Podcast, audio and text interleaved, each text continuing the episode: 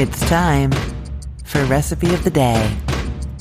I hope you had a great weekend and now I have the perfect recipe for your Monday. These are breaded avocado fries. So if you're thinking about doing like a meatless Monday kind of thing, this could be your entree, right? You could have this breaded avocado fries and then maybe some white rice with some black beans, maybe a little salad, some broccoli, some spinach, something like that. But the avocado fries are the star of the show. Now, if you want to get this recipe, head to cookthestory.com slash ROTD and you will see the links to all of the recipes that I talk about there and you can subscribe to this show there as well. Another way that you can get the links is you can subscribe to our Facebook group. That's at cookthestory.com slash Facebook ROTD. That will take you there. And every day we post the link to the recipe of the day and a little description of it. So that's just another way that you can get the link and be inspired about what you can make that day in your kitchen. Okay. So I'll be honest and tell you that when I first encountered the idea for these breaded avocado fries, I did not think I was going to like them. I don't always like cooked avocado.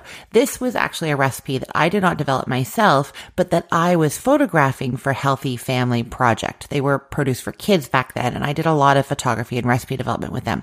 This was one of their recipes that I was photographing, and I was not a fan of cooked avocado, and so I was like, I don't know, but sure, let's do it. Oh, I loved them so much. It was the last recipe that we shot for that day, and I was planning to give them to my kids for dinner that night when they got home from school, but by the time my kids got home, I had eaten them all. Addictive, delicious, wonderful. Even if you don't think you like cooked avocado, you've got to try these. Now, they're really quick and easy to put together. You're going to preheat your oven to 425 degrees Fahrenheit and then spray a baking sheet with cooking spray. In a small bowl, mix together some lemon and lime juice. There's lots of citrusy flavors in this recipe for sure. And then in a separate bowl, you're mixing together some breadcrumbs with some salt and some lemon pepper seasoning. Then you peel the avocados and take the pit out of the middle. I'm going to link to a very safe and easy way to do that because some people don't know how to get that pit out in a safe way. So you get the pit out, you peel them, and then you're going to slice them into one half inch thick wedges. Then you dip each of those wedges in the lemon and lime mixture,